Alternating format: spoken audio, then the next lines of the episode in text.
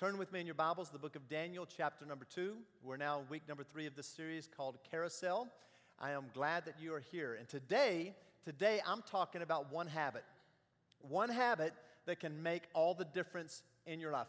One habit that can change the game. This one habit that I'm going to give you can change your marriage, can change your addictions, can change it all for you. Now, let me just say this. How many know that habits sometimes Sometimes habits are hard to break. How many know that sometimes you have habits that you just kind of do them naturally, you don't even think about, right? I was uh, just here's I'm gonna give you a few of my habits that are kind of pet peeves of mine that like they get on my nerves. They kind of grate me a little bit. And some of them people really can't possibly help. The very first one I was with somebody some time ago, and the first one is is grinding your teeth. And I realized that I was with this person. They were in their other bed, and this guy was over there, and he was just like sleeping. We were on a trip, and he is grinding his teeth in the middle of the night, and it woke me up. You are grinding big time if you wake me up. I wanted literally to grab a pillow and, in the name of Jesus Christ, just whack him over the head and say, Quit that. I resisted that temptation. And I just said, You know what? I'm not going to sleep much tonight. He was grinding. His, here's another one. When you pull up beside somebody at the stoplight and you look over at them and they are picking their nose. Picking their nose. Do not do that. Please don't do that in public. You may be in your car, but other people see through those windows. And definitely don't take it from your nose to your. No, I'm not even go there. Don't do that. Don't, okay? Uh, another one is reckless abandonment when it comes to chewing the gum. That's one thing that just drives me nuts. I mean, like, come on, get control of your mouth. And that gum is just rah, rah, rah, and you're just going crazy. Have you seen that before? Get on your nerves? I've got a few of those. That, uh, for me, for me, one of the one of the big things that I struggle with is like a little habit. I kind of tend to go toward the desserts over the good stuff. And he, you put it out there, and I was like, this week I felt I, I went off the wagon. I mean, I, I wasn't exercising because we got to get up really early in the morning. We're here at the church almost midnight every night, and then we, and then great ladies in the church bringing wonderful food, but it wasn't always the healthiest of foods. And then they would bring like all of these desserts and put them up in the living room, and that's where we kind of get our food. And my problem was that they brought good food too. They brought like, like uh, tomatoes and carrots and celery and all that stuff, but the problem was they put the desserts right next to that. And guess what won out? Most of the time, I had a tendency to go to the desserts instead of that. I knew better. I was reading a book uh, over the past month it's called The Power of Habit. And basically, the power of habit explains why we tend to go back to certain ruts, go back to certain habits uh, that are oftentimes not good for us. And so here's what it is first off, there's a cue, it's something triggers. So for me, the desserts, it triggers salivary glands that simply say, oh, you got to have that. And there's this desire, so it triggers, this cue triggers something, and so I'll begin to head that way. And then the next step is the cycle. The cycle is the routine. It's like putting into action that that's triggered. And so you go and you pick up that dessert and you put it to your mouth, and oh, now it started a habit. And so you go back and get another one. And like, it's just like you got to go more and more. Anybody with me? Anybody know what I'm talking about? Some of you are lying right now. You know exactly what I'm talking about, okay? And, and, so I just kept going. And then the third part of that, this power of habit he talks about, is the, is the carrot, is the reward. And for me, the desserts, the reward is the immediate self gratification. It's the, it tastes great. It's wonderful. It's, I love this. Now, I know that the, that the dessert, I mean, the uh, vegetables, the vegetables is better for me. I realize that the cue there is that this is, looks good and it's enticing and it's going to be better for me for the long run. And if I would just resist that temptation and go to this, that is going to have, be a habit that can be better for me. And the reward is I'm going to feel better, I'm going to look better, I'm going to have longer life, all that stuff. But I tend to keep going back to the other pattern. You know what I'm talking about. Let me give you this. In our home, our dogs even have patterns habits. Okay, one of those is we come home from a trip, the dogs are where? The same place every time. Uh, Lucy is always, they hear the garage door, they run up, and you can hear them barking before we even get our doors of the cars open. But we get out. Lucy is always right next to the door where the washer room is, and she's right there with her nose right down the door. And, and then Cass is about five feet behind in the hallway, and both of them are wagging their tails, and they're ready for the big meet. And you open the door and they just like greet us with love and they just jump around, spin around, and do their thing. It happens every single time. And then after about five to 10 seconds of that, then they take off and run through the kitchen, run out the back sunroom, and they stand at the door and they start barking. You know what they want to do? They're, they've learned the ritual, they've learned the habit, they've got the cue, they've got the cycle, they've got the carrot. They're going to go outside and they're going to go potty. That's what happens. Here's what's so funny if everyone in the house leaves and there's no one in there, you can be gone for like two minutes. You can be there all day and go out for two to five minutes and come back, and guess what? They're doing the same thing. One of the great ones that I have that I watch is that when Shannon starts to make popcorn, the dogs love her popcorn. And so they sit there and just stare at her the whole time she's making popcorn. And she looks at them, and I've heard her say, Stop looking at me and then she'll make the popcorn and then she'll go into her bedroom and she'll get on the bed. Sometimes the dogs will be allowed up on the bed with her, but when they do, they will sit like right at her. I mean, and they'll get as close as they can and they just look and they watch every bite. Their eyes never get off the popcorn. I came home one day. I came home one day. This is so good. Don't tell Shannon I told you this. Okay. I came home one day and I'm like, where's Shannon? And I walked in. I could smell the popcorn. I walked in and I go into the bedroom and the dogs are on the floor, and she has not allowed them up on the bed. But she has, I saw these pillows. I'm like, it's like a, it's, it's, it's, it's like a fortress around her. And she's laying flat with the pillows all around her, eating her popcorn and reading her book. I'm like, what are you doing? She said, I'm hiding from the dogs. I'm like, the dogs can smell the popcorn, and they're down right here. Habits, habits, one habit, one habit. Uh, let me give you carousel, our series. Carousel is this. Here's the definition a carousel is a repeating pattern in your life that needs to change. How many know that habits sometimes need to change? There's patterns in your life that need to change. There's things that you're bringing into this room today that needs to change. And habits are patterns that become permanent parts of our life. And they can be very hard to break. They can be very life controlling. They can be very powerful. And today I'm going to give you one that will help you break those. Whatever, if it's losing your temper, if it's going back to, you know, just certain patterns on the computer, if it's going back to spending habits, or if it's going back to certain reactions and you kind of lose it and you kind of say the wrong things, or whether it's how you deal with relationship at work. All of us have certain patterns that need to change in our life, and I'm going to give you one that can help break all those patterns. It can set you free. If somebody think, what is that? It's before the Bible was even established. This was in work. Before the church was established, this was being used. Before sin entered the picture, this one habit was being used or could have been used. Adam and Eve used it.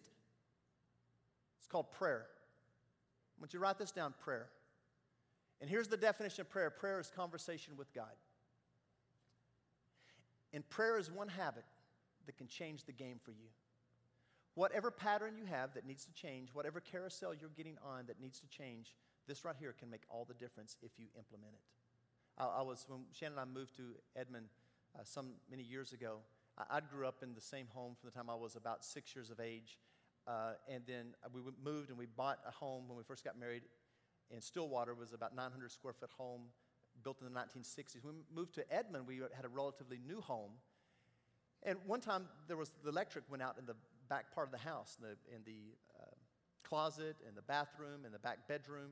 And I couldn't figure out why. The breaker seemed to be on, nothing else seemed to be out. I couldn't figure out why the switches wouldn't work. And I had a friend come over who, was, who knows a little bit about electricity, and I asked him about it. And he said, Well, have you checked the GFI outlet. And I said, GFI, never heard of such a thing. Was a surge protector thing that happens in newer homes. And so we go back and we begin to look around. And in the closet behind some, cur- behind some uh, clothes, we found the outlet. And he just pushed the red button and something popped. And all of a sudden, the electricity comes back on. And I find that prayer is often like that in our lives. It's there, it's available, it's ready to be pushed, and it's ready to be utilized. But oftentimes we don't utilize it.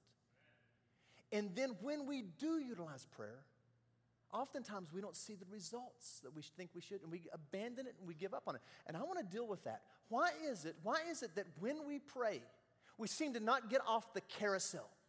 Why is it that when we pray, we still seem to go back to the same habits and we, we explode on somebody, we, we say the wrong things, we still kind of go back to the same habits.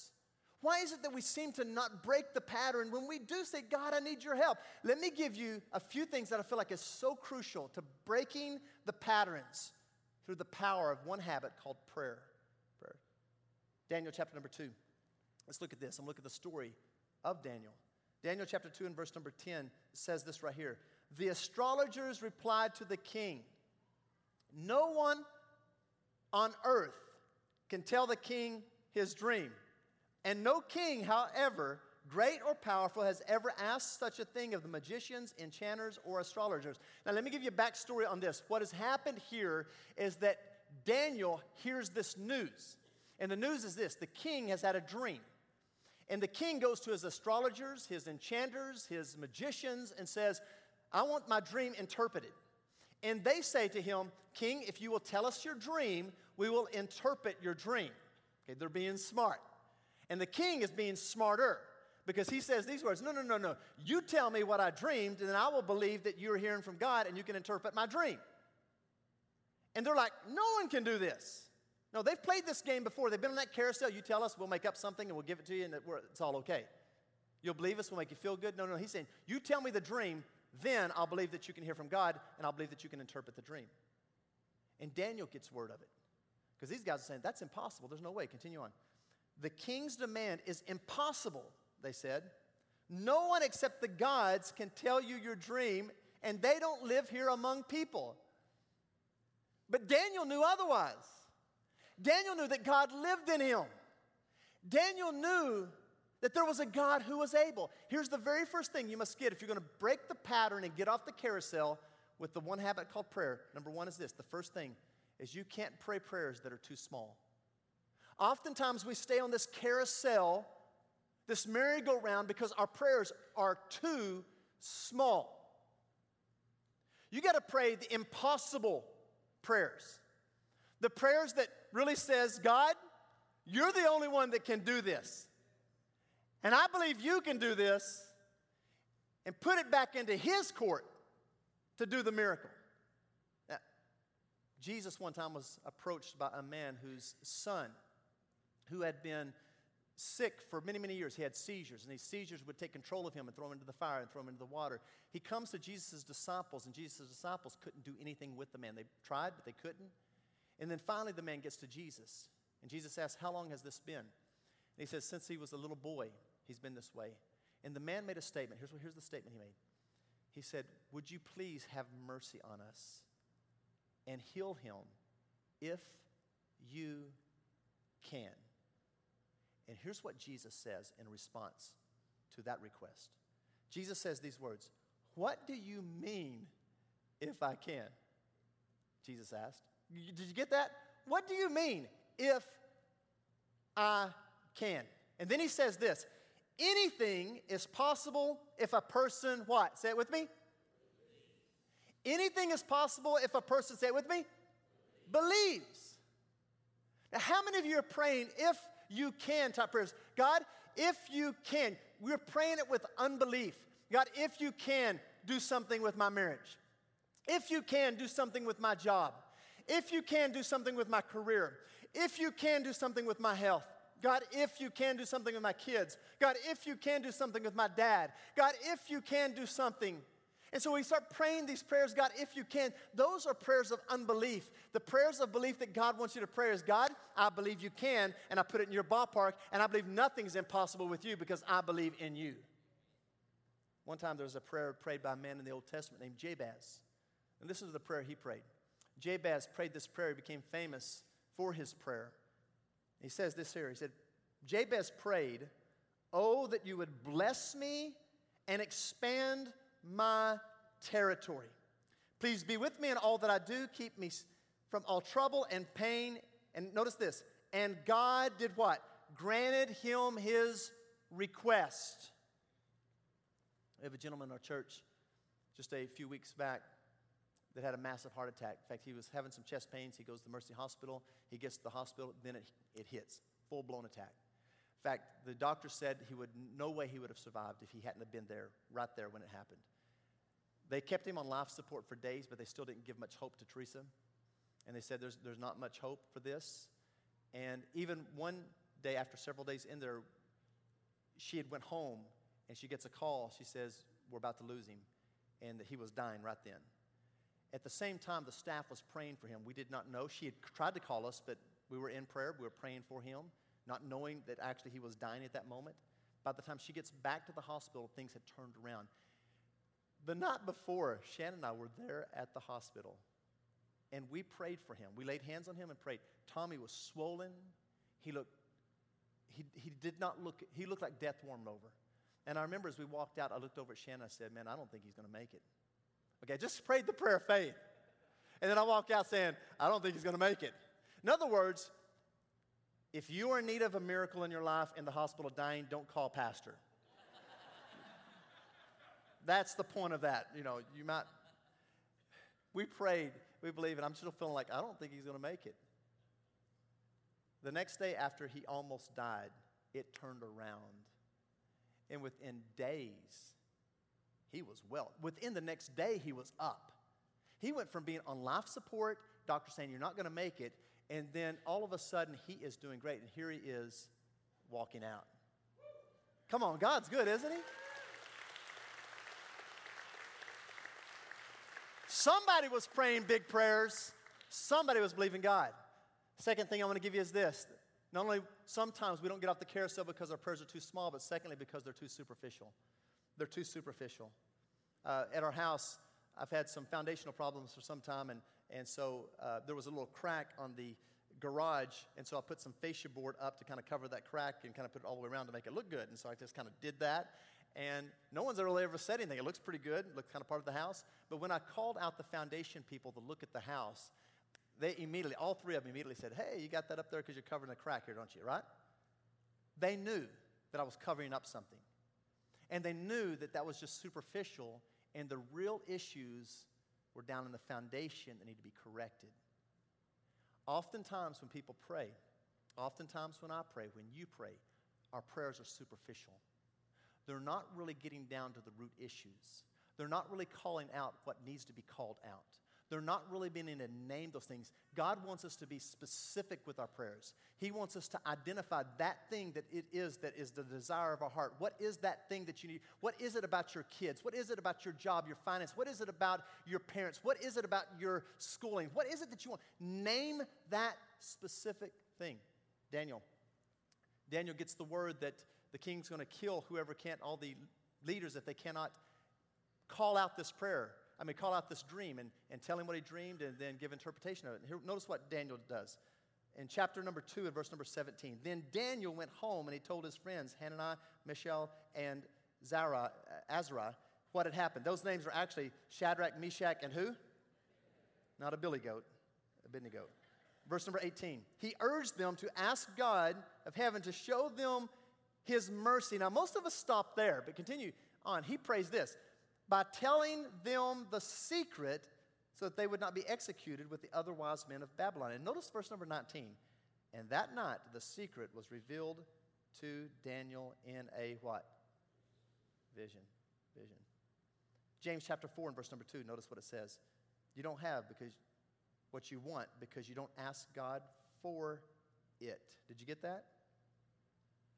I, have been praying, even for our kids, and I've been praying, been praying for their future spouses. Okay? When we pray for their spouses, we're praying, God, give them a someone who loves Jesus, full of the Spirit, wants to just grow in God, hungry for Jesus. Got, and I start listing all these things. We want them good looking. We want all those things. We want them full of the Holy Spirit. We want all this. We want them serving Jesus with all their heart. We have this list of some things that we're praying, and then every once in a while I might throw in there, and God, may they make a lot of money too, so that I don't have to support them. God, just do that too. Well, I don't want to limit everything. I just want to like. I'm joking. Slightly. No, notice the rest of this. Verse number three. And even when you ask, you don't get it because your motives are all wrong and you want only what will give you pleasure. Are your prayers superficial? God, be with me today. And God's saying, I'm with you. I said I would never leave you nor forsake you. I will go with you to the end of the world. Now, come on, make some specific prayers. What do you really want? What's your heart desire? What do you want to see done for the kingdom of God? What do you want to? God's asking you for specific prayers. Thirdly, is this third thing if you want to get off the carousel, break that pattern. When you pray, your prayers can't be too sporadic. It can't be too sporadic. I, I love, I love faithful people. Come on, church, I want you to look at me. I value people that show up week after week that are faithful to church, that are faithful to the house of God. I value that. I appreciate that. I see that in. And, if you're one that, for whatever reason, maybe because of circumstances, you feel like you can't be faithful, and, and but I've seen some people, I've seen some people that they're really their issues of being sporadic and faithful church attendance is because they kind of forget about God, and then problems happen, they kind of run back to the house of God. Like, God, I need you. And I think a lot of times our prayers are that way too. Our prayers are like, God, I need God now. And so we begin to just pray and pray and pray God. And God's saying, Where, where have you been? Why, why, are you just showing up now? And then all of a sudden that prayer is answered, it's alleviated, that, and all of a sudden you go back to the same sporadic, oh, forgetting God. Stop praying. And God's saying, faithfulness. Faithfulness is what He's looking for. Steady is what He's wanting. Notice what it says here Daniel chapter 6. There's a declaration that has went out now to not to pray to any other God. And if anyone's caught praying to another God, they're going to be thrown in the lion's den. And notice what it says. But when Daniel learned that the law had been signed, he went home and knelt down, say these words with me, as what? In his upstairs room, with his windows open toward heaven, he prayed three times a day. Read this with me, just as he had always done giving thanks to God. Prayer should be like breathing. God breathed into us the breath of life. And prayer should be like just breathing it out over and over. Wake up in the morning, God, I thank you for this day. Go to bed at night, God, I thank you that you have blessed me today. You protect, you've been there. God, thank you that you've answered my prayer. Thank you that you have, God, throughout the day, God, I just believe that you're going to do the impossible, the miracle here. God, and all day it should be the first thing on your breath is prayer unto God. It should be the first thing that you're thinking is prayer unto God. Prayer. And prayer can happen in many ways. When we sing songs, those are songs of prayer. When you read the Bible, it's a conversation. It's talking to God. It's conversation with God. If prayer is a conversation, the Word of God is God's language. He has given you a conversation. He's talking to you, and you converse with Him. When you read God's word. When you give praise report to somebody, when you tell what God's doing, you are actually praying. Praise is a root of prayer, of celebrating who God is. Praise. 1 Thessalonians 5, verse 19 says these words. Look at this. Never stop. Say it with me. Never stop praying. And the last one I want to give you is this. If you want to get off that carousel this morning and break free from the patterns that are controlling you in your life. Your prayers cannot be too safe. But oftentimes, our prayers are too safe. They're too safe. And here's prayers that are too safe. We catch ourselves, God, just comfort, protect, bless, keep us. God, just provide for us. God, do our finances. God, give us more money. God, take care of, make our lives comfortable. God, make our lives safe. God, make our lives, and that's what we catch our prayers being about. God, we want that. We want, no, no, no, no, no, no. I'm telling you something. I want you to write this down. Safe prayers do not experience supernatural results. And if you want to experience supernatural results in your life, you got to start praying unsafe prayers. You got to start praying, God, whatever it takes. God, wherever you want me to go. God, however you want me to do it. God, if you want me to give that job up. God, if you want me to launch out in this business. God, if you want me to begin to change my habits and the way I do things. God, I will do whatever. God, if you want me to go on a fast and I'm to fast for the next 21 days, water only, I will do whatever, God. But God, I don't want to stay in my comfort zone on the carousel round of life in this pattern going around and around, repeating the same thing over and over and over again. No, God, you're a God of adventure. God, you're a God of power. God, you're a God of miracles. And I'm to expect God to do the miraculous. And so, therefore, I've got to pray unsafe prayers. Let me give you an example of this. When Shannon and I first started dating, and we kind of got serious about this thing, and then we began to talk about marriage, and we began to, one of the things we began to pray is unsafe prayers. I remember sitting in a parking lot outside of Kerr Drummond and us praying, God, wherever you want to take us, whatever you want us to do, wherever you want us to go, we'd be willing. If you want to give us, uh, us to give up jobs, to go start a church in our living room with three people, we didn't know that that was going to, but we were just praying that big prayer in advance. God, we will do whatever. Unsafe prayers. We'll see miracles, the supernatural in your life. Unsafe prayers. Show a picture here. These are kids. When I first started talking about Love OKC and going out painting homes and some of the uh, difficult areas of the Oklahoma City metro area, people began to say, that's not very safe. It's not safe to put kids on ladders up 20 feet in the air painting homes. It's not safe getting on roofs. It's not safe doing these things. And then what about landowners? What about people suing you? What about uh, liability? What about all these things? And I heard all of that. But here's what I also heard I heard God saying, pray unsafe prayers. Pray prayers that will rally hundreds of students together to see lives change. This past week, 15 homes were impacted. Homeowners' lives were changed. But here's, go to the next picture. The next picture. And the next one.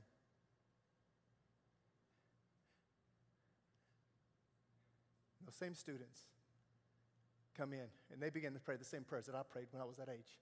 And I'm still praying today. You know what they're praying? They're saying, God, you're awesome. God, no small prayers. God, no sporadic prayers. God, I'm not to pray safe prayers. I'm to do whatever it takes. And that's how you raise a generation that changes the world. That's the way you have a church that changes the world. Let us not be a church that prays safe prayers, but prays unsafe prayers.